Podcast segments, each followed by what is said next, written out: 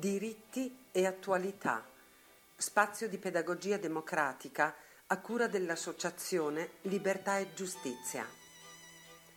Facciamo politica nella maniera più scomoda possibile, cercando la verità e proponendo una visione lungimirante che conduca al pieno sviluppo della persona umana. La nostra bussola è la Costituzione repubblicana. Anna Arendt scriveva la verità, anche se priva di potere, possiede una forza intrinseca. Qualsiasi cosa possano escogitare coloro che sono al potere, essi sono incapaci di scoprire o inventare un suo valido sostituto. Persuasione e violenza possono distruggere la verità, ma non possono rimpiazzarla. Grazie e buon ascolto.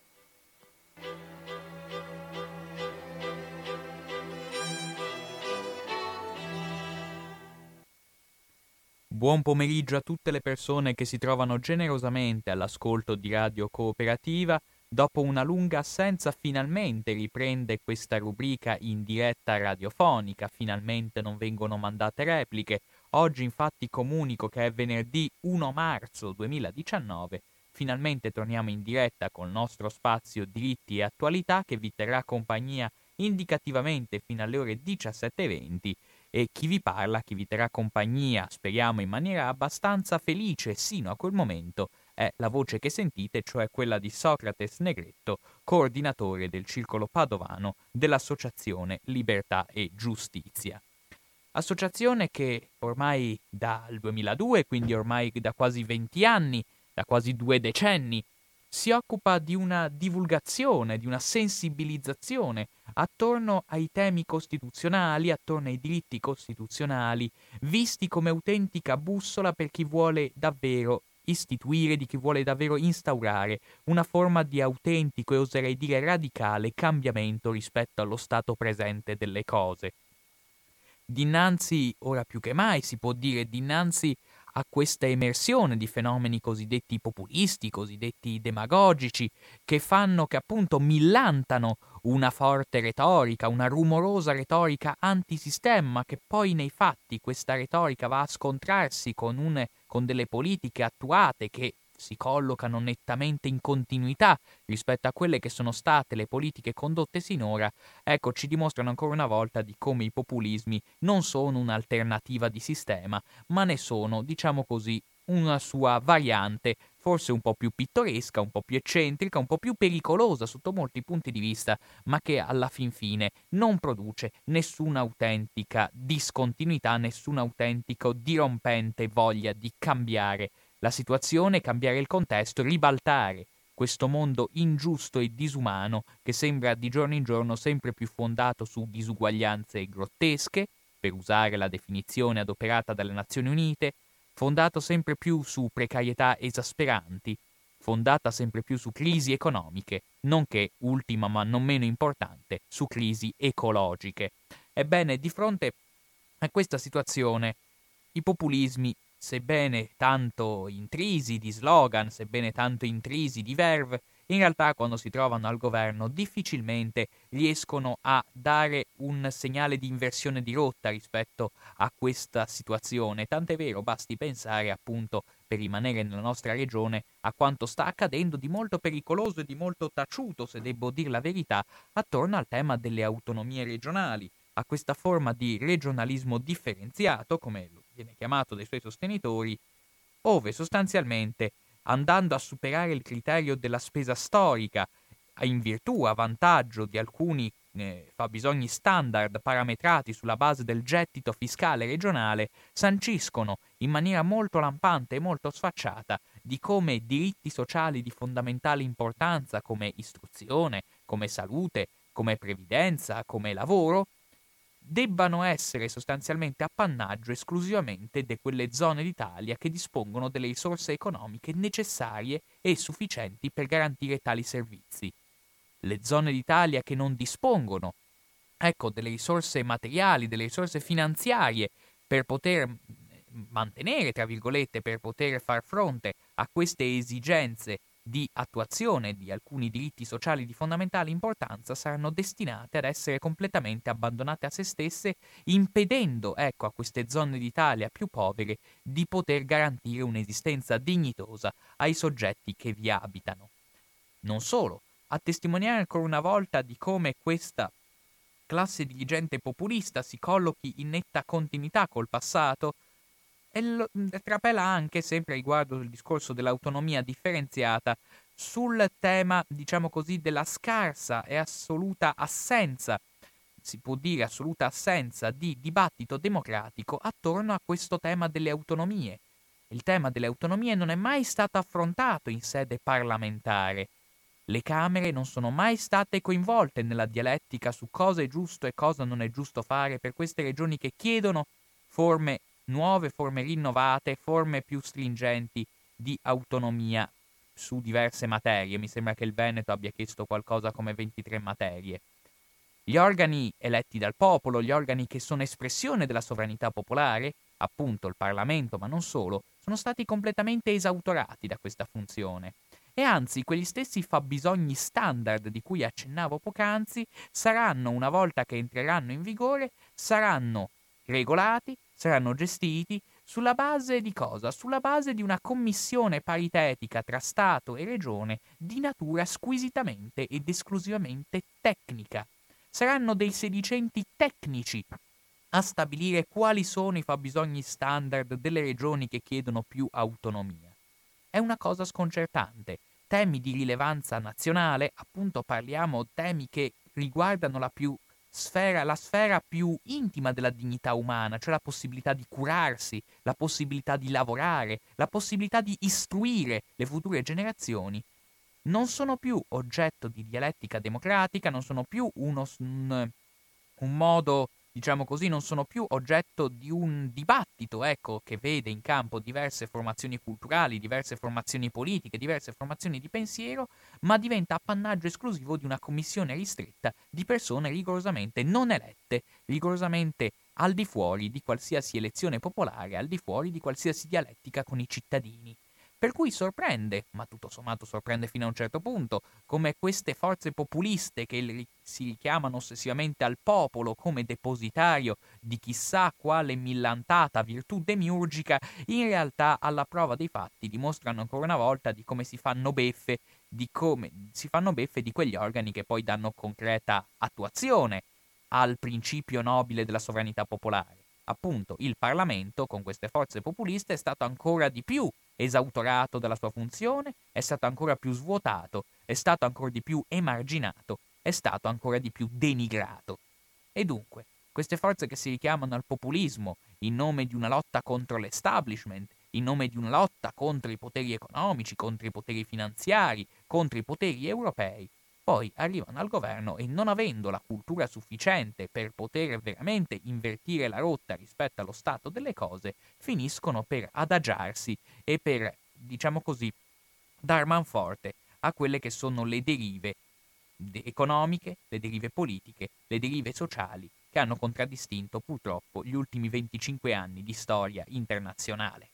Alla fine queste forze populiste, quindi lungi dall'essere questa garanzia di dirompente voglia di cambiamento, a discapito di, questo, di questa retorica imperniata su un sedicente governo del cambiamento, alla prova dei fatti quando ci andiamo a scontrare con quelli che sono provvedimenti quali appunto quelli inerenti all'autonomia differenziata, questa voglia di cambiare la rotta non emerge in nessuna maniera. Anzi, quando i diritti sociali vengono lasciati alla mercé di chi dispone delle forze economiche per poterselo permettere, questo significa che le disuguaglianze sono destinate esclusivamente a innalzarsi. E quando ancora una volta si evita che il Parlamento, che le forze democratiche possano intervenire in un dibattito su temi di così fondamentale importanza, anche questo favorisce indubitabilmente gli interessi più forti, perché è inutile girarci intorno. Il potere economico sa benissimo le grandi imprese, la grande finanza, queste le persone, quella oligarchia economica che tiene in mano gran parte delle risorse del pianeta, sa benissimo che forze organizzate come partiti, sindacati e Parlamento possono mettere un bastone tra le ruote alle loro mire speculative, alla loro ingordigia speculativa. E infatti, da che mondo è mondo si può dire, qualsiasi afflato democratico, qualsiasi voglia di espandere i poteri del Parlamento ha sempre visto la netta ostilità delle forze economiche che detengono appunto la, detengono in mano il potere del danaro. E quindi non ci si sorprenda se anche al giorno d'oggi la loro azione continua, ricordo sempre quanto sia stato eloquente quel report stilato dalla banca d'affari JP Morgan nel giugno-maggio-giugno 2013, un rapporto stilato da questa importantissima banca d'affari in cui era scritto chiaro e tondo, ecco il rapporto si intitolava The Euro Area Adjustment About Halfway There, e cosa diceva? Lo diceva chiaramente, le costituzioni dei paesi mediterranei dell'Unione Europea sono delle costituzioni figlie di cultura antifascista, figlie di una cultura socialista e proprio per queste ragioni presentano diritti troppo elevati per i lavoratori, presentano un, un potere del Parlamento troppo forte rispetto a quello del governo, presentano un'eccessiva rilevanza conferita alle organizzazioni sociali. Le banche d'affari lo scrivono chiaro e tondo, che le, la forza organizzata che le strutture organizzate della rappresentanza costituiscono il vero ostacolo alle proprie mire speculative. Lo dicono chiaro e tondo. Eppure questi partiti populisti che si, appunto, si pavoneggiano come nuovi, come novelli, ecco, eh, eroi vendicatori del popolo oppresso, lungi dal dare nuova centralità al Parlamento, fanno il possibile per emarginarlo ancora di più. A me piacerebbe che questo concetto venisse chiarito.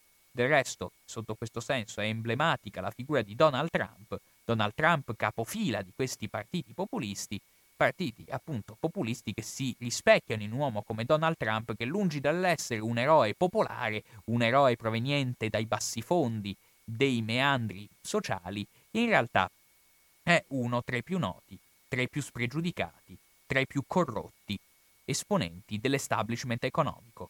Sorprende come venga visto alla stregua di un eroe dei popoli, un uomo che proviene dalle più alte sfere della speculazione economica legata alle palazzine, legate ai casinò, quindi legate anche a settori economici più loschi rispetto a tanti altri, quale appunto quell'eccentrico newyorkese di nome Donald Trump. Insomma, quindi io invito tutti a non farsi nessuna illusione attorno a quelle che sono le forze populiste, a vedere al contrario come sia la Costituzione repubblicana il vero punto di riferimento per chi vuole davvero invertire la rotta, per chi vuole davvero redistribuire la ricchezza, per chi vuole davvero fare in modo che la persona umana ritorni al centro del dibattito pubblico. E infatti, questa è la cosa più importante, e forse è questo il punto fondamentale su cui tutti dovremmo focalizzare l'attenzione, il fatto di come la Costituzione italiana riconosca proprio nella persona umana, nella sua dignità, nella sua espressione, il punto di riferimento, come diceva Aldo Moro in Assemblea Costituente, la pietra fondamentale su cui si regge l'intera architettura costituzionale. La centralità della persona è ciò che distingue le politiche che sono state condotte sinora da politiche che invece esigono un'alternativa. Se vogliamo un'alternativa a questo stato delle cose, occorre rimettere al centro la dignità umana, partendo appunto da quelle condizioni materiali che solo che sole sono in grado di garantire che la persona umana possa esprimere il suo sviluppo. E quindi penso a un diritto come quello alla salute, un diritto come quello al lavoro, un diritto come quello all'istruzione, sono tutti diritti che non a caso la Costituzione italiana pone tra i suoi primi articoli, scelta assolutamente non casuale, mettere tra i primi articoli i diritti sociali proprio perché ci si rendeva conto che una Costituzione che aveva come finalità quella di fornire un programma, un programma politico che avesse come punto ultimo il pieno sviluppo della persona umana, non poteva disinteressarsi alle necessità materiali che contraddistinguono l'essere umano. Ma prima di approfondire ancora di più questi aspetti, vedendo qual è stato il lungo e tortuoso cammino che queste idee hanno dovuto compiere prima di trovare effettiva eh, redazione, effettiva espressione all'interno del dettato costituzionale, vi lascio in compagnia di un brano musicale. Bene, lasciamo sfumare questo brano musicale per tornare alla trattazione odierna nel consueto spazio quindicinale diritti e attualità coordinato dal circolo padovano dell'Associazione Libertà e Giustizia, stavamo affrontando complessivamente, stavamo per meglio dire introducendo il tema legato ai diritti costituzionali a come solo i diritti costituzionali della Costituzione repubblicana italiana rappresentino una vera garanzia di discontinuità rispetto alle politiche condotte dal cosiddetto sistema che ci ha governato sino a questo momento e che continua a governarci nonostante questa fumosa e assolutamente ridicola retorica del cambiamento che permea questo esecutivo. Il percorso che ha portato a questo costituzionalismo del dopoguerra è stato un percorso, come tutti sanno, non facile, un percorso accidentato, un percorso intriso e irto davvero di tanti ostacoli, di tanti inciampi a cui è andato incontro. Anzitutto guardiamo a quello che era stato il costituzionalismo fino a quel momento. Il costituzionalismo è una corrente di pensiero, prima ancora che un, una norma giuridica, ci possono essere stati infatti sprovvisti di Costituzione ma dotati di, vera, di un vero afflato legato alle garanzie del costituzionalismo, pensiamo al Regno Unito. Ecco, questa corrente di pensiero finalizzata in qualche modo a intralciare l'eccessivo abuso di potere da parte delle classi dominanti, il costituzionalismo infatti si basa su una sorta di pregiudizio verso chi esercita il potere. Chi aderisce alla corrente di pensiero che chiamiamo costituzionalismo moderno ritiene infatti che, per usare le parole di Montesquieu, riportate nello spirito delle leggi, chiunque esercita del potere è portato ad abusarne. Egli arriva sin dove non trova limiti. Ebbene, è in base a questo pregiudizio che si fonda poi tutta una corrente di pensiero, una corrente filosofica che vede nella necessità di redigere alcuni testi costituzionali la garanzia per fare in modo che tutti i soggetti, ivi comprese le leggi ordinarie, ivi compreso appunto il soggetto che esercita materialmente il potere, siano in qualche modo vincolati a rispettarle. Il costituzionalismo è una corrente di pensiero legata soprattutto ai suoi esordi all'Europa continentale. Sebbene ci sia stato in qualche modo un embrione di Costituzione già nel 1649 con la Bill of Rights che viene redatta e approvata all'interno del Regno d'Inghilterra, in realtà quella non è una forma avanzata di costituzionalismo come quella che emergerà nell'Europa continentale. Però la cosa che più sorprende è come, è come nella prima fase del costituzionalismo moderno in realtà il termine Costituzione fosse non solo largamente minoritario, ma talora apertamente, palesemente bandito dal dibattito pubblico. A cosa mi riferisco? Mi riferisco, ad esempio, al fatto che tutte le carte che vengono approvate nel corso del, del XIX secolo, nel corso dell'Ottocento soprattutto, nessuna di queste prende il nome di Costituzione. Nessuna di queste. Addirittura Papa Pio IX, questo grande pontefice che all'epoca veniva esannato, osannato come una figura quasi progressista, quando incarica una commissione all'interno dello Stato pontificio per redigere una sorta di carta costituzionale dello Stato della Chiesa, scrive una lettera molto chiara in cui dice bene, cara commissione, scrivi pure la tua carta, ma mi raccomando non chiamarla Costituzione.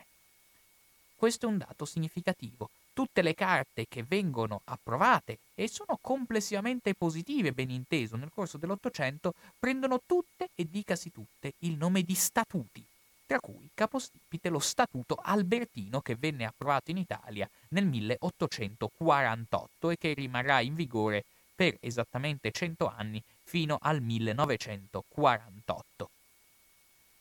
Perché questa differenza? Perché in realtà le costituzioni dell'Ottocento non potevano definirsi delle vere e proprie costituzioni come le intendiamo fino al giorno d'oggi. Se infatti le costituzioni autentiche, come quelle che sono al momento in vigore in Italia, sono frutto, per così dire, di una lotta sanguinosa, non giriamoci intorno, quasi tutte le costituzioni nascono nel sangue, nascono dopo aspri conflitti, nascono a seguito di pesanti mobilitazioni popolari, ma comunque a volte legate ad esclusivi ceti e a esclusive classi sociali, ebbene, le costituzioni dell'Ottocento in realtà fanno molta fatica a essere legata a questo trascorso rivoluzionario. Secondo molti studiosi, infatti, le Costituzioni sono atti rivoluzionari, le Costituzioni dell'Ottocento sono ben lungi dal rispecchiare questo, da, dal riconoscersi in questa definizione.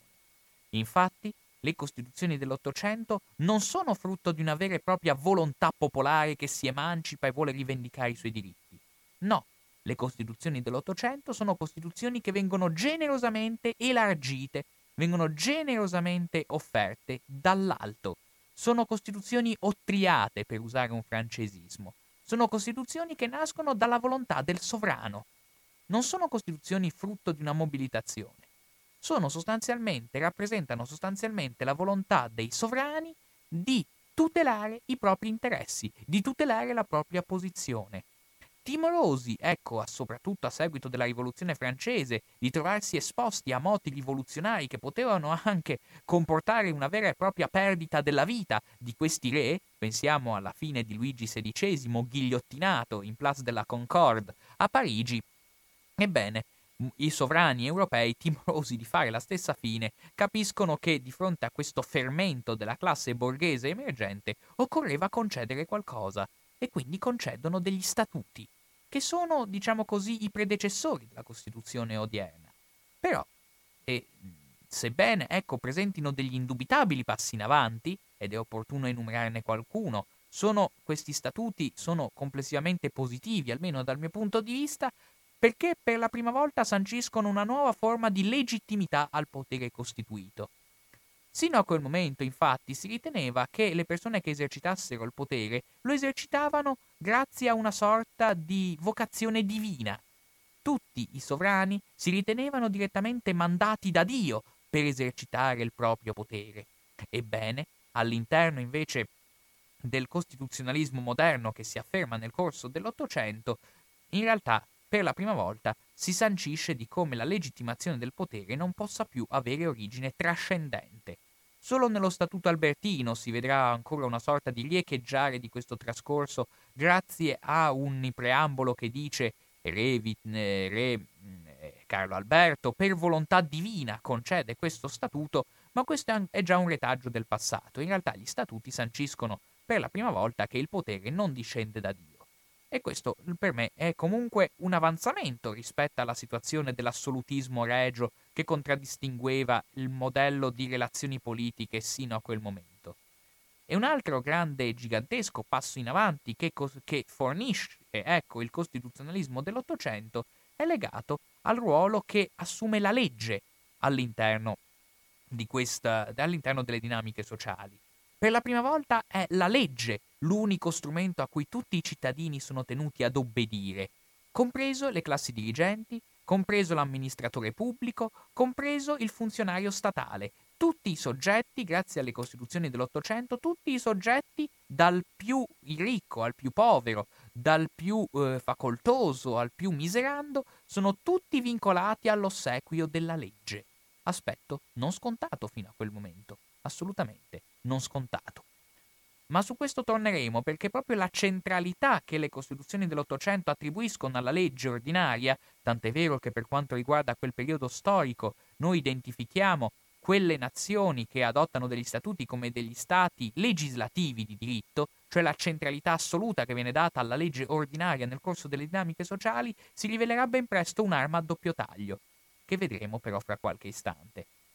Un altro grande vantaggio, per guardare i lati positivi di questo costituzionalismo dell'Ottocento, è legato tuttavia a un aspetto che poi avrà sue varie declinazioni, legate al fatto che per la prima volta il potere legislativo viene concesso almeno in parte, non interamente, ma almeno in parte, ad un'assemblea frutto di un corpo elettorale. Per la prima volta una parte del potere legislativo, almeno talora anche interamente il potere legislativo, viene delegato non a una figura autocratica, a una figura assoluta, bensì ad un'assemblea di persone che comunque sono state elette. E qui giungono i primi problemi, che ci si rende conto, insomma, di come è vero avere un'assemblea elettiva che si occupa di redigere materialmente le leggi ordinarie è un passo in avanti positivo, però dato che queste Costituzioni dell'Ottocento erano in qualche modo intrise di una enorme astrattezza, non ci si rendeva conto di come poi nell'applicazione concreta di questa sovranità eh, plurale, in realtà questo fosse un aspetto ben lungi da realizzarsi nella concretezza della vita di tutti i giorni. Cosa voglio dire con questo? Le costituzioni dell'Ottocento rispetto a quelle del Novecento sono viziate all'origine dal fatto che si collocano esclusivamente all'interno, diciamo così, di un'ottica astratta. Le costituzioni dell'Ottocento si disinteressano completamente di come poi quei diritti di libertà che tanto vengono decantati poi trovino effettiva attuazione. Sono costituzioni che modellano un tipo di società, un tipo di individuo che in realtà nella realtà non esiste. Dato di fatto significativo, che avrà molte nefaste conseguenze. Il modello di individuo tracciato dalle Costituzioni dell'Ottocento è un modello di individuo atomisticamente considerato, un modello di individuo del tutto slegato dalla realtà sociale, un modello di individuo che non è un modello legato ad una effettiva e concreta esistenza quotidiana. È un individuo appunto astratto, preso singolarmente, da cui se eh, appunto la cui libertà viene garantita esclusivamente mediante degli spazi ecco, di libertà che lo Stato concede all'individuo. Appunto si parla prima, per la prima volta di libertà di stampa, libertà di espressione, però ecco già il fatto stesso che l'individuo venga considerato come un elemento scisso come un elemento distinto rispetto al muoversi della società che lo circonda, porterà ad esempio già nel corso del sessennio rivoluzionario francese a una legge, come la legge Le Chapelier del 1793, dove addirittura verranno annullate tutte le formazioni sociali. Verrà utilizzato proprio questo termine, aneantir, annientate tutte le formazioni sociali, proprio perché in realtà il costituzionalismo dell'Ottocento nella sua astrattezza disprezza quelle che sono le relazioni umane che si instaurano all'interno della società. Non le considera, non le ritiene degne di considerazione, anzi le perseguita, anzi le comprime, proprio perché ritiene che queste organizzazioni sociali possono fare in qualche modo da concorrenza al potere statale, il costituzionalismo dell'Ottocento, frutto di questa corrente giusnaturalista, secondo cui l'uomo di per sé è un soggetto dotato intimamente di alcune libertà fondamentali che nessuno gli può togliere, tranne il potere statale, ecco, alla luce di questa ottica molto astratta legata all'individuo, si fa in modo che l'individuo venga considerato come un soggetto che si muove all'interno di una società plurale. Cosa discende da questo? Discende, ecco, da questa astrattezza il fatto che in realtà tutti quei bellissimi diritti di libertà che le Costituzioni dell'Ottocento sanciscono si trovarono ben presto radicalmente disattesi. Noi vedremo che sulla carta, ecco, sulla carta fisicamente, sullo statuto anche albertino vigente in Italia, figurassero tanti bellissimi diritti di libertà, ma proprio per il fatto che la libertà non veniva connessa alle dirette condizioni di vita degli individui, ma faceva riferimento a modelli astratti e del tutto scollegati dalla realtà sociale, finivano per non essere resi possibili alla sua attuazione. A cosa mi riferisco? Prima di tutto, pensiamo ad esempio a un aspetto che vi ho poc'anzi citato, cioè quello relativo alla possibilità che in qualche modo il, una parte del potere legislativo fosse appannaggio di un'assemblea eletta da un vasto corpo elettorale. Aspetto positivo, ben inteso. Ma di quale corpo elettorale stiamo parlando agli albori del costituzionalismo? Ebbene, alle prime elezioni del Regno d'Italia aveva diritto al voto esclusivamente il 2% della popolazione. Elemento sconcertante, che ci dimostra di come altro che sovranità popolare, altro che liberté, égalité, fraternité, come dicevano i rivoluzionari francesi. A causa appunto di queste costituzioni dell'Ottocento viene in qualche modo solidificata, viene in qualche modo appunto cementata un'oligarchia economica rigorosamente maschile che ha in mano tutte le leve del comando. Chi non appartiene a una certa classe sociale comunque agiata, chi non appartiene a un ceto sociale comunque benestante, non ha diritto di parola. No, per meglio dire, non è che non ha diritto di parola, non ha diritto a esprimere la sua sovranità in seno agli organi legislativi. Soprattutto, la cosa più sconcertante, ne sono radicalmente escluse le donne. È proprio la condizione delle donne, io credo, sia l'aspetto per così dire più rilevante, più sconcertante all'interno di quelle che sono le criticità e le mancanze che vengono rilevate all'interno di queste costituzioni ottocentesche. Ci torniamo fra un attimo, prima tuttavia vi lascio in compagnia di un altro brano. Bene, Stavamo dicendo di come proprio il ruolo in cui era considerata la donna all'interno della società ottocentesca, ma che poi si è protratta avanti per lungo tempo anche nel corso del XX secolo, ci dimostra quale fosse il limite più profondo di queste costituzioni ottocentesche. Il modello appunto che emerge dallo Statuto albertino è un modello sociale in cui sì, si pone grande attenzione a quelli che sono i diritti di libertà, i diritti individuali, soprattutto di libertà, ma che non tiene in minima considerazione quelli che sono poi le condizioni materiali, quelle che poi è la realtà che si sviluppa all'interno della società.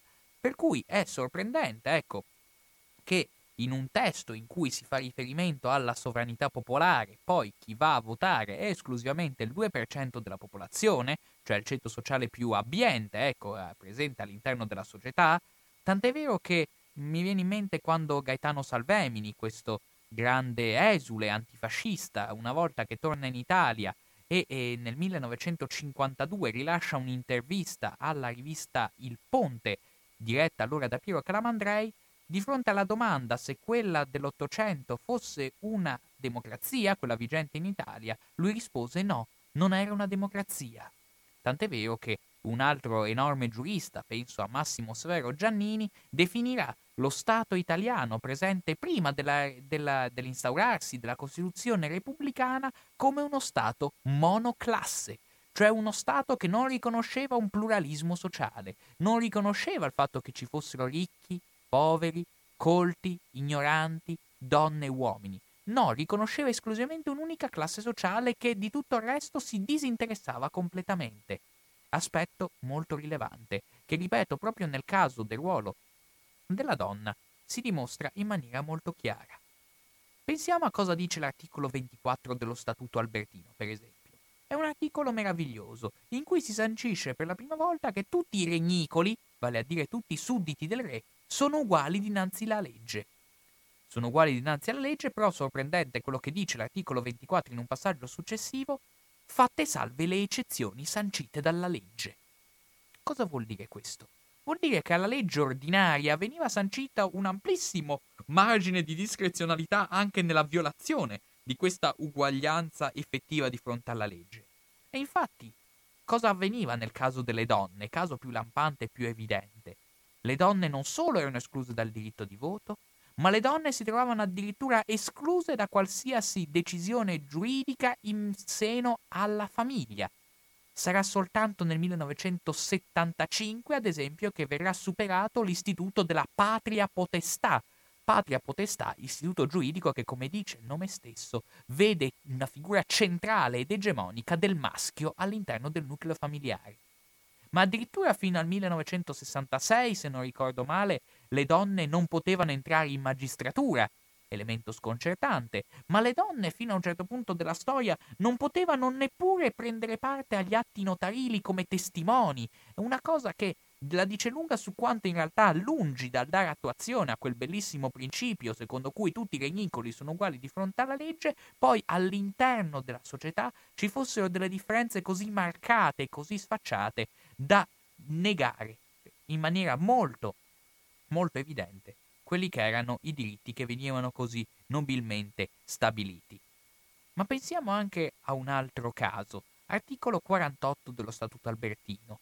Tutti i regnicoli, questo dice, vado un po' a memoria, tutti i regnicoli hanno diritto a riunirsi pacificamente e senza armi, fatte eccezione le leggi di pubblica sicurezza che possono aprire dei margini attorno a questo diritto.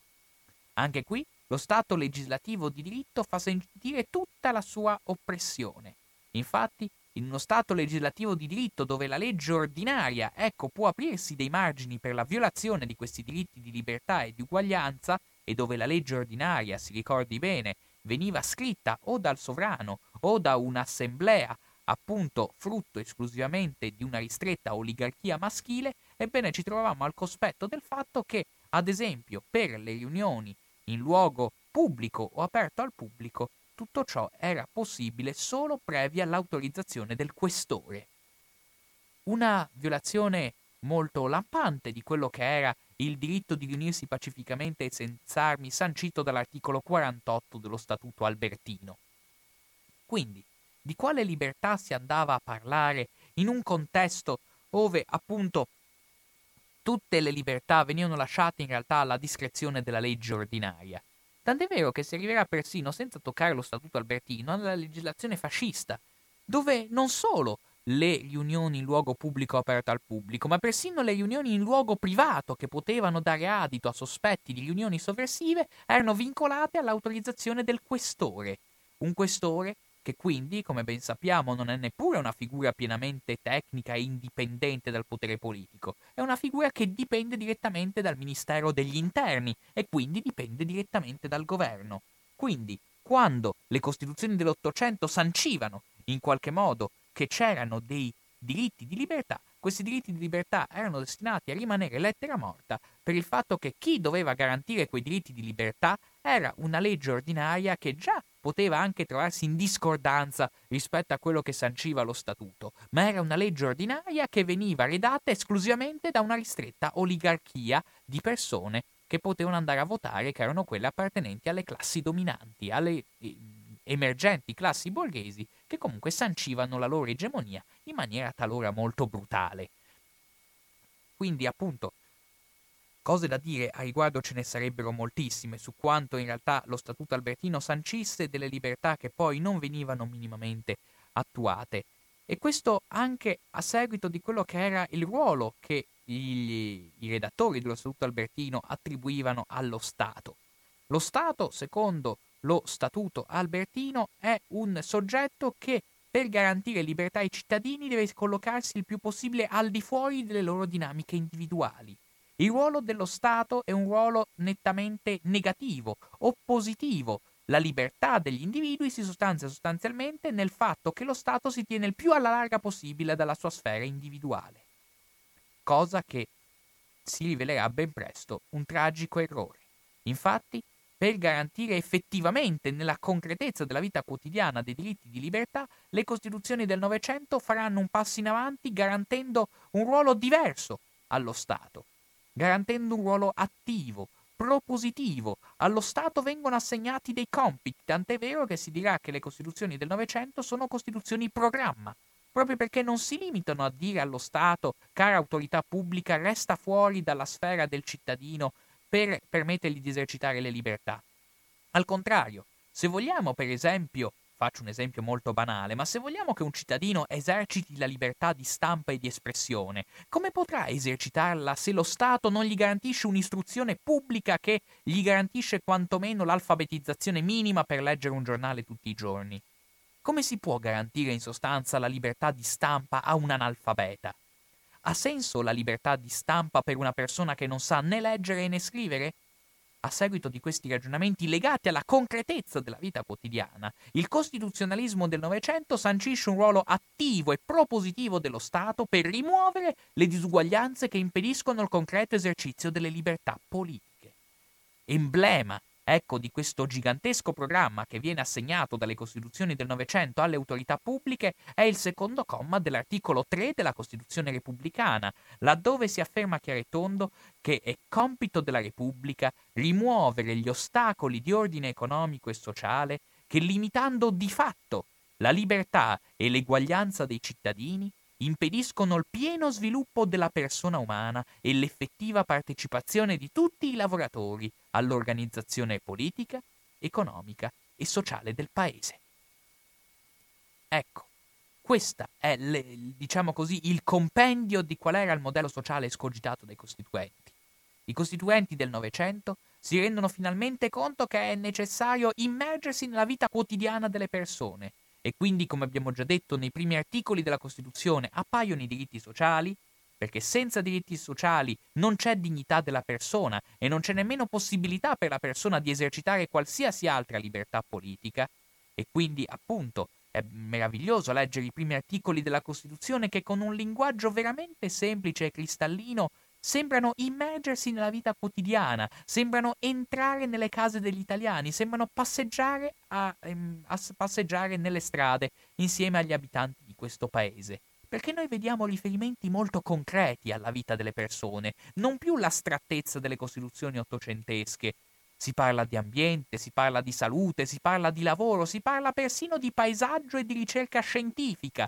Ecco, finalmente si fanno riferimenti concreti ad una realtà concreta.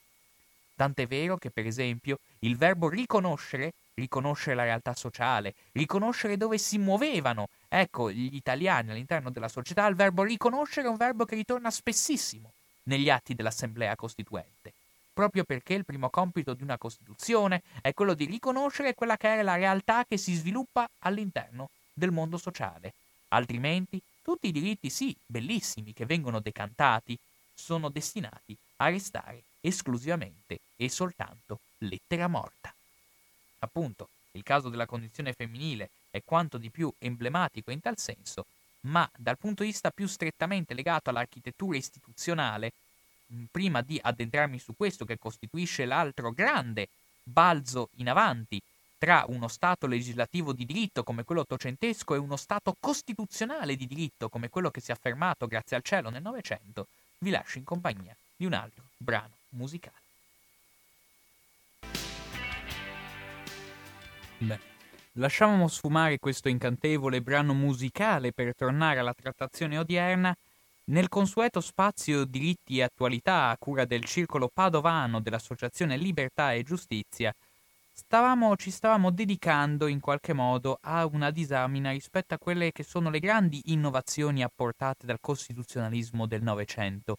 Un costituzionalismo che per la prima volta mette al centro la persona umana, mette al centro la sua dignità e per mettere al centro la persona umana si immerge direttamente nei suoi problemi quotidiani, nei suoi assilli quotidiani, concre- nel concreto snodarsi della sua vicenda umana.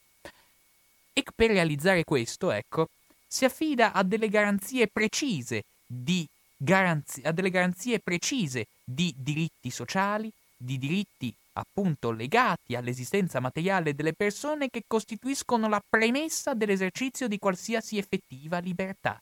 Proprio per questo si sancisce che eccessive disparità economiche, per esempio, non sono tollerabili, perché altrimenti viene meno qualsiasi concetto anche vago di uguaglianza. Mi viene sempre in mente, c'era un bellissimo passaggio di un celebre romanzo francese, Il Giglio Rosso, scritto da Anatole France, che scritto nell'Ottocento, peraltro, già metteva in luce quanto fosse contraddittoria la retorica rivoluzionaria francese senza un'effettiva rimozione delle disuguaglianze in seno alla società, laddove c'era questo libero pensatore che diceva Meravigliosa questa maestosa uguaglianza della legge, che sancisce al ricco quanto al povero di rubare del pane, di dormire sotto i ponti e appunto di chiedere la carità per la strada. Vedendo come era del tutto evidente che una società che divieta alle persone di dormire sotto i ponti esercita una forma, diciamo così, di arbitrio esclusivamente su una determinata classe sociale, quella più debole, quella più emarginata, ci si rendeva conto che era inutile, appunto, declamare un'uguaglianza di tutti di fronte alla legge, se poi nella società esistono, esistono disuguaglianze così ampie, delle forbici di ricchezza e di status sociale così elevate da vanificare qualsiasi concetto di uguaglianza anche giuridica. E quindi si sancisce non solo che la Costituzione appunto si impegna e obbliga il legislatore a garantire certi diritti, ma si sancisce anche che la stessa Costituzione debba essere una carta che vale al di sopra della legge ordinaria. Così, fino agli anni precedenti al costituzionalismo del dopoguerra, non esisteva. Si sanciva infatti nell'ottica anche di rivoluzionari francesi, ma era un'ottica a cui non era immune neppure una figura come Palmiro Togliatti. Ecco, si sanciva che la legge ordinaria, in quanto frutto di una volontà popolare, non potesse essere messa in discussione da, da alcunché. Dibattito molto lungo. Infatti che già all'inizio dell'Ottocento, negli Stati Uniti d'America, c'è una bellissima sentenza di un giudice americano, il giudice Marshall, che a un certo punto, trovandosi a dover emettere una sentenza in cui, appunto, riguardante un caso in cui la Costituzione americana diceva una cosa e la legge ordinaria americana diceva un'altra, il giudice Marshall a un certo punto si domandava: ma allora di fronte a un caso di contraddizione tra legge ordinaria e legge costituzionale, quale va applicata per prima? Da questo ragionamento, cioè da cosa dovesse prevalere di più se la Costituzione o la legge ordinaria, si arriverà nel corso del Novecento non solo a sancire che la Costituzione è valida sopra le leggi ordinarie, quindi anche i giudici possono direttamente appellarsi alla Costituzione nel corso delle loro sentenze, ma si sancisce anche la creazione di un organismo giuridico che mi va a sanare i casi di contraddizione tra legge ordinaria e legge costituzionale. In poche parole, nel corso del Novecento entrano in vigore meccanismi come quelli legati alla Corte Costituzionale italiana. Meccanismi che hanno trovato e trovano ancora non poca ostilità in larga parte dell'opinione pubblica. Ad esempio, in Francia non esiste ancora oggi una Corte Costituzionale. Esiste un Consiglio Costituzionale che però esamina le leggi esclusivamente nel corso del loro iter di approvazione. Non esiste una Corte Costituzionale come quella italiana che esamina le leggi solo dopo che sono state approvate dal Parlamento ed entrate in gazzetta ufficiale. La presenza di una Corte Costituzionale è un emblema di, anche questo legato alla grande concretezza che i padri costituenti in qualche modo, eh, in qualche modo erano così legati, ecco, era legata a una concretezza ove emergeva chiaramente la necessità di fare in modo che la Costituzione venisse sempre applicata e occorreva una garanzia affinché la Costituzione non venisse in qualche modo, non venisse in qualche modo disattesa da leggi ordinarie che si trovassero in palese contrasto. Si sancisce quindi il superamento dello Stato legislativo di diritto dove la legge ordinaria, ripeto, come nell'Ottocento frutto dell'espressione solo di una minoranza, poteva farsi beffe di qualsiasi libertà politica, di qualsiasi libertà fondamentale, per arrivare nel corso del Novecento finalmente ad avere un organismo giuridico, appunto la Corte Costituzionale, che sana, insomma, le contraddizioni.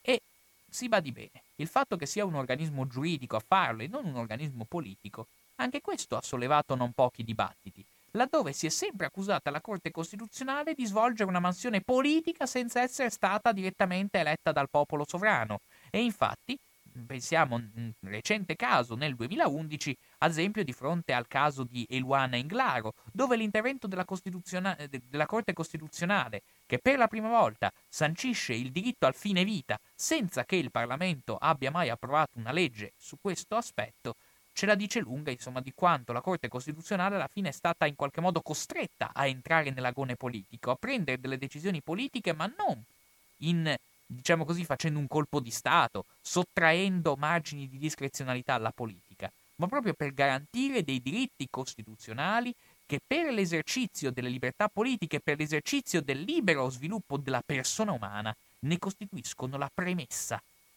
Ebbene, non ci si sorprenda quindi che soprattutto nel corso degli ultimi anni, in questi ultimi anni in cui veramente abbiamo avuto e abbiamo di giorno in giorno leggi ordinarie che sembrano davvero farsi beffe di quelli che sono i diritti costituzionali, non ci si sorprenda se anche la Corte Costituzionale stessa è stata costretta ad assumere un ruolo via via centrale nelle, din- nelle dinamiche politiche.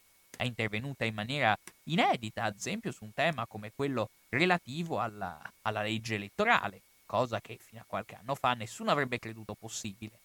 È entrata, diciamo così, in, è entrata, diciamo così, nell'agone politico, sebbene questo in realtà è errato dirlo, è entrata nell'agone politico tuttavia proprio perché ci siamo trovati al cospetto negli ultimi anni di classi dirigenti che dei diritti costituzionali si sono fatti sempre più beffe.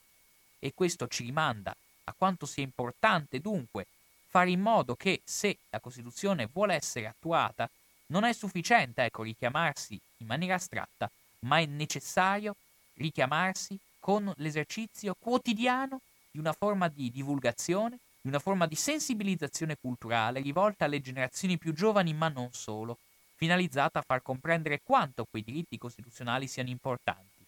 Perché altrimenti, come diceva Piero Calamandrei, la Costituzione è solo un pezzo di carta e aveva perfettamente ragione. Se non c'è un sostegno pubblico dietro quei valori costituzionali, quegli stessi valori costituzionali sono destinati ad essere disattesi. E in quel caso sì, la Corte Costituzionale potrà fare da argine, ma anche la Corte Costituzionale stessa non è un organismo sempre garante che i diritti costituzionali vengano attuati. La Corte Costituzionale è anch'essa un organismo che purtroppo, lo dico a malincuore, purtroppo risente anch'esso delle correnti di pensiero dominanti. E infatti questa stessa Corte Costituzionale, che già entra in vigore molto tardi, entra in vigore nel 1956, quindi ben otto anni dopo l'entrata in vigore della Costituzione repubblicana, per dire le resistenze a cui l'attuazione della Costituzione è andata incontro. Ma è sorprendente che la stessa Corte Costituzionale, prima del 1968, sancisce ad esempio la costituzionalità del reato di adulterio femminile, elemento che lascia basiti. Si dovrà attendere non a caso la mobilitazione femminista, la mobilitazione studentesca, la mobilitazione sessantottina per arrivare nel 1969 a una sentenza della Corte Costituzionale che in radicale contrapposizione a quanto affermato fino a qualche anno prima si sanciva che il reato di adulterio femminile era un reato incostituzionale.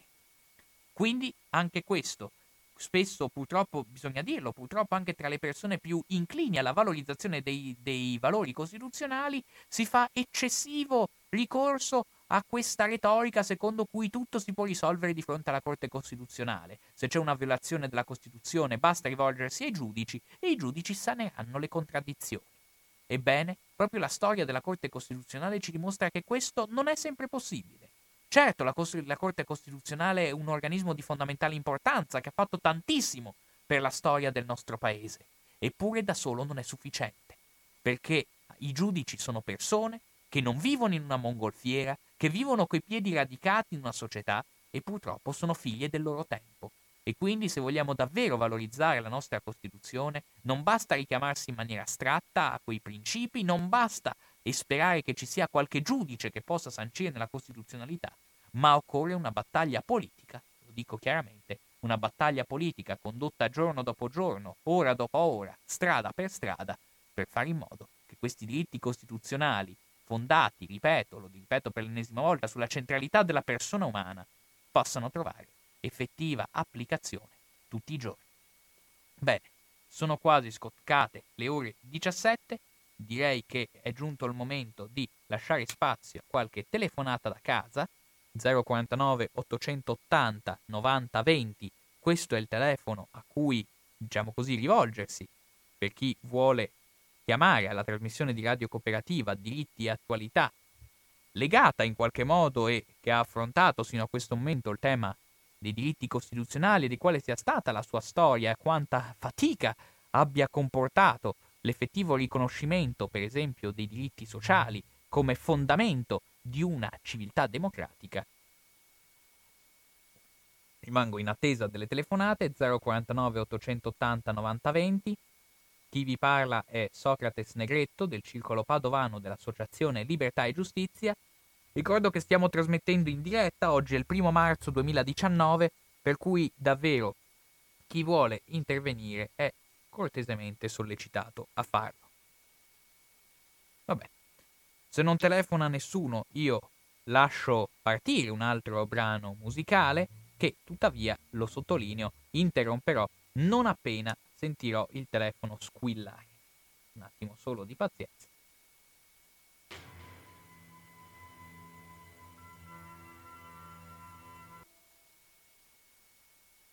Va bene, finora non ha telefonato nessuno, lo ribadisco ancora una volta, per chi vuole intervenire il numero di telefono è 049 880 90 20.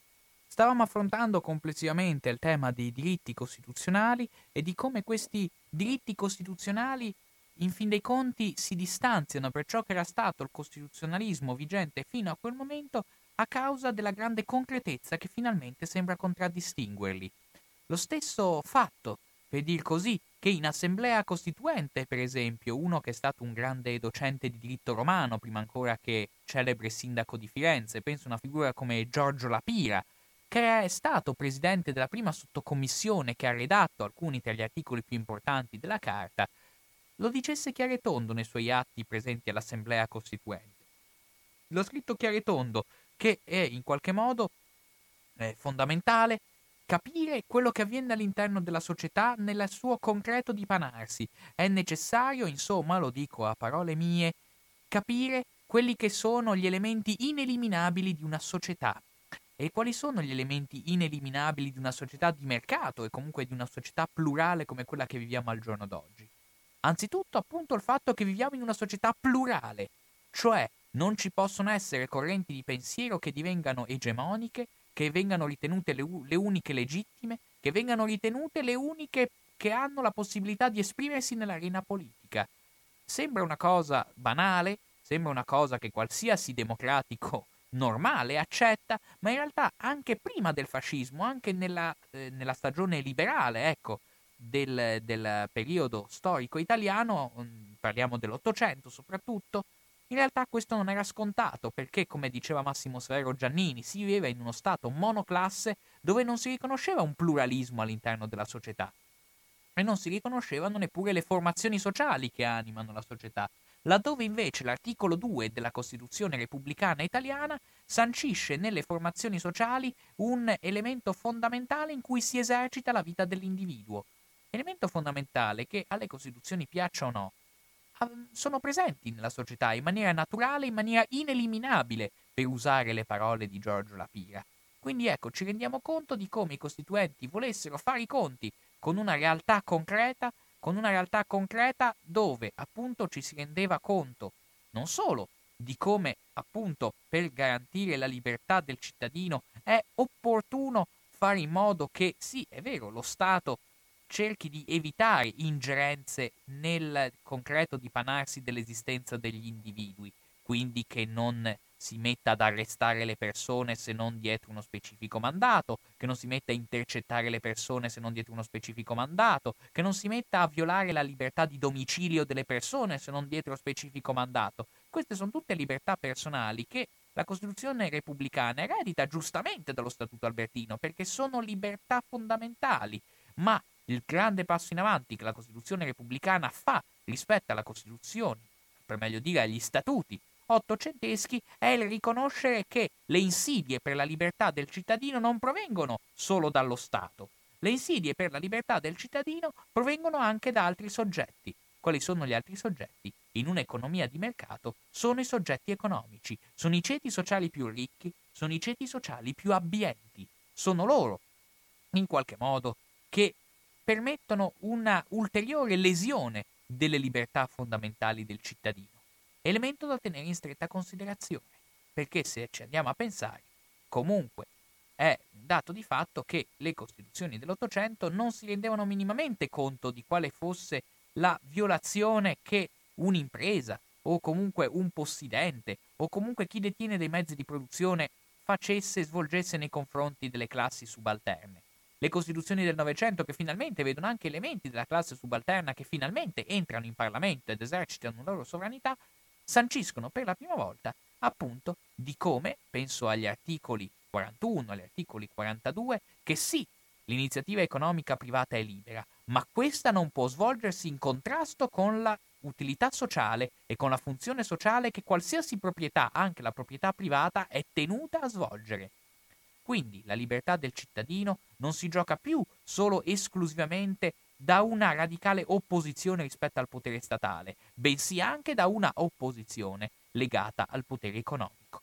Bene, io sto parlando a lungo, ma ripeto che questo è lo spazio in realtà da dedicare alle telefonate 049 880 90 20, lo ripeto in maniera quasi ossessiva, questo è il momento più idoneo se volete chiamare ai microfoni di Radio Cooperativa per esprimervi su quanto avete sentito sino a questo momento, perché se no, onestamente, io mi dilungo troppo in chiacchiere ed è opportuno che anche gli ascoltatori abbiano la loro voce in capitolo. Vabbè, mi dispiace non sentire nessuno, pazienza. Tuttavia, appunto, il riconoscere che finalmente esiste, ecco, un soggetto all'interno della società non statale in grado di minare la libertà e la dignità della persona porta per la prima volta anche il costituzionalismo del Novecento a sancire una centralità che non è più legata alla proprietà, come avveniva sino a quel momento. Nel corso dell'Ottocento il soggetto libero era identificato col soggetto proprietario, era la proprietà l'elemento fondante delle dinamiche sociali. Nel corso del Novecento c'è un radicale ribaltamento di questa situazione, laddove si afferma una cosa molto diversa, cioè che è il lavoro il fondamento della società democratica italiana. In Germania si sancisce sin dal primo articolo che è la dignità umana, ma lavoro e dignità umana sono concetti che vanno quasi di pari passo. Nella Costituzione italiana, infatti, quando si parla di lavoratore e quando si parla di cittadino, non si vede una grandissima differenza, a dirla tutta, proprio perché ci si rendeva conto di come il lavoro inteso non in senso esclusivamente classista, se si leggono i dibattiti dell'Assemblea Costituente, i riferimenti al lavoro che noi vediamo all'interno della Costituzione repubblicana non sono riferimenti classisti in senso marxista del termine. Il lavoro è inteso come uno strumento di elevazione spirituale, è inteso come, uno, è come un contributo, questo mi sembra dica l'articolo 4 della Costituzione italiana, è inteso come il contributo che ciascun individuo dà per il, per il progresso materiale e spirituale dell'intera società italiana. Quindi sotto questo aspetto non c'è una distinzione tra salariato e imprenditore. Anche un imprenditore che in qualche modo fornisce con la sua mh, materiale esistenza un contributo al benessere della società viene considerato pienamente un lavoratore, proprio perché tra, con la definizione di lavoro cos'è che si faceva dicendo quella mh, celebre, spero ancora oggi celebre definizione presente nell'articolo 1, cioè che l'Italia è una repubblica democratica fondata sul lavoro. Si sancisce per la prima volta un, una sorta di esclusione, si sancisce che la repubblica non si fonda su strumenti come il profitto, come la rendita parassitaria, come la rendita speculativa, come la rendita fine a se stessa. Si sancisce per la prima volta che solo il lavoro viene riconosciuto come strumento per relazionarsi all'interno delle dinamiche sociali. E sancendo che la Repubblica si fonda sul lavoro, si sancisce che non si fonda né sulla rendita, né sul guadagno, né sul denaro. Sì, pronto chi parla? Pronto, buonasera, sono Nick. Salve Grazie Nick. per trasmissione. Sì. Ma ho seguito proprio il percorso umano e gli strumenti che hanno in diretto perché abortano tutti quelli? Evolvere è un'altra cosa, revolvere è un'altra cosa. La parola repubblica rende pubblico a tutti a cosa? Alimentarsi, ma non viene dall'uomo, sono leggi universali, perfetti. Mentre noi siamo stati un po' strani, non so chi gli ha fatte certe cose, hanno detto che andiamo in convenzione e abbiamo trovato legale leggi legali convenzionali divisi in due penali e civili. Chi ha quel coraggio uomo arrivare fin lì?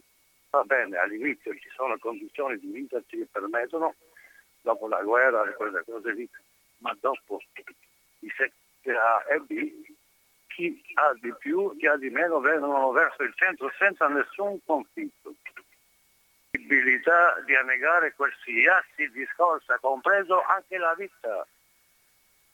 Il mondo delle idee di Platone, le critiche di Aristotele sono cinqueti. Noi siamo sopra delle idee, siamo inventori. Ciò che è in natura è l'ultima per, meglio per fine. E il resto noi siamo imitatori, tutto. Perché non seguiamo quelle leggi naturali che sono precisi precedenze, leggi oggettivi, fisici, almeno fin qua un primitivo, un giudice, un economista deve conoscere 3-4 regole, minimale 3-4 regole. Economia reale.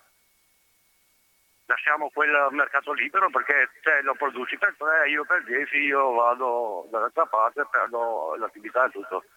Globalizzazione, commercio, sai che sono tanti personaggi eh, nel centro di Roma che hanno detto per spamare noi possiamo dare anche OGM ai poveri. Mm. Tutto qua. Si mettono contro la natura, sono sopra di tutte le cose, sono superiori. E puoi immaginare che ignorare di ignorare, quando non conosco una cosa, ignorare, e reca danni ai cittadini. Eh, questa è una gemezza, un, un potente, è un potente sì, è un potente, arrogante, difende la sua ignoranza al di là di 60 milioni davanti. Gli abbiamo le prove, anche ogni giorno che vengono, in tutti gli ambiti della nostra vita. C'è l'arroganza. E basta dare una possibilità, un microfono a qualcuno e vedrai veramente chi è. Viene fuori onesto, viene fuori ladro, viene fuori tutto chiedo scusa che ti ho detto tante cose. Conosci Hegel? Sì, qualcosa. Sì. era un studioso di Aristotele, ma non è riuscito al 100% a passare a Marx tutti i messaggi. Ecco perché Aristotele dice che la nostra vita è ricerca, indagare, agire, non reagire. Non esiste il cattivo. La volta che è stata liberata l'Italia doveva essere fatto pian pianino, educarli. Purtroppo è passato tutto in mano dei privati, chi combatteva di tornare a lavorare come prima e tutte le cose lì. Hanno tentato di fare tante cose, hanno fatto tante cose, ma siamo distanti proprio dalla la parola essere eterno che siamo fatti anche noi. Eh, ci sfugge perché il corrente, il movimento che chiamiamo noi, il cambiamento, le particelle che partono, gli sfugge dal nostro intelletto perché sono veloci e non siamo ancora preparati per fermarli tutte le cose. Per esempio, quando vado in banca dello Stato, cioè l'economia reale, là non ci sono i privati. Io devo dichiarare con un progetto che ho per ritirare la moneta come controllo dell'economia, ma non come richiesta. Io devo tirare questi soldi e produco una macchina e vengo pagato. Ma la macchina non lo tengo per me, per, per esempio, non lo tengo per me. Se vado in una banca privata lo sai cosa deve pagare per 30 anni anche la casa? Le prime materie di chi sono? Il territorio. Chi gli ha dato le licenze? Una cosa che gli appartiene a tutti. Devono essere pagati operai che spostano le stesse ditte che hanno la licenza. Non devono mettere nei conti correnti eh, i 150 eh, mila euro queste non si toccano, si tocca solo il spostamento, energia e il pagamento degli operai. Io ti costruisco una casa, comprendo che nel territorio la busta paga è 2.000 roba. Non è vero, non posso costruire una casa, proprio una casa perfetta, perché le materie sono perfette, noi no. Allora cosa devo fare? Devo fare qualcosa di brutto io devo andare avanti, sopravvivere o girare da quella che lo chiamano presunto benessere economia, ma è esistito, destinati tutti a fallire, tutti si lasciano, anche finire chi era più privilegiato e tutte quelle cose lì, arriva pian pianino, in ogni parte. Vabbè. Adesso che abbiamo l'occasione di tutte le banche private non hanno il diritto di raccogliere i risparmi dei cittadini italiani, questa è nella legge della Costituzione. Chi gli ha dato il diritto a spostare dalle banche dello Stato i risparmi di 4.300 miliardi di tutti i cittadini italiani, compreso anche i furbi che non vogliono sapere che lo Stato ha una certa somma dentro. Insomma, Devo chiedere... è il momento che si tolgono le licenze, le banche private ottengono la licenza tramite il commercio tra le stati ma i cittadini no, perché è contro la legge. Vabbè. Devo chiedere di restringere... quella cifra grande nella banca centrale facendo leggi marziali perché non siamo ancora convinti che esiste una bellezza, no? E siamo ancora con la data vecchia, siamo in ritardi sempre, arriviamo, paura che cosa succederà, abbiamo tanti amici che ci hanno dato una mano, posizioni sociali, tutte quelle cose lì. Eh? Cominciamo tutti insieme, per il bene di tutti, avremo anche i costumi, anche i cittadini, tutto. Non ha bisogno un primo ministro fare una casa a un milione e mezzo. Non ha bisogno, non ne ha mai avuti quei soldi. Anche gli altri che pretendono che hanno. Andiamo in origine e vengono fuori tutte. Va bene, grazie. Ti chiedo scusa. Niente, niente. Si può fare il debito pubblico spostando 2 miliardi, è un miliardo nella banca UE. Faccio parte anch'io come membro e combattiamo dentro con la stessa arma senza uscire dall'euro, ma non hanno coraggio di fare, perché lo so già bene perché. Va bene, mm. grazie. Grazie. Grazie. Bene, è stata questa lunga telefonata che purtroppo impedisce ad altre persone di potersi esprimere perché il tempo a nostra disposizione è terminato. Le riflessioni proposte da Nick sono state molte sicuramente degne di riflessione, sebbene io sono molto più scettico riguardo alla presenza di una supposta legge materiale, scusate, una supposta legge naturale che sarebbe presente per natura nell'uomo. Le leggi sono sempre frutto di una dialettica politica, sono sempre frutto di una dialettica che risale ai rapporti di forza. C'era Hans Kelsen che diceva chiaramente se noi togliamo la maschera al diritto, noi scorgiamo il volto della gorgone della forza. Quindi non esistono per me leggi naturali. Le leggi sono sempre frutto di una corrente di pensiero che è diretta figlia di quali sono le forze che dominano e che esercitano la loro egemonia in quel momento sulla società italiana, sulla, sulla società, sulla società in generale. Va bene, con questo davvero devo chiudere, vi ringrazio per l'ascolto, vi invito a rimanere sintonizzati con le frequenze di radio cooperativa perché alle ore 17.30 andrà in onda una replica della trasmissione Zenobia. Detto questo, non mi resta che salutarvi, ringraziarvi, augurarvi buona serata. Un caro saluto, a risentirci.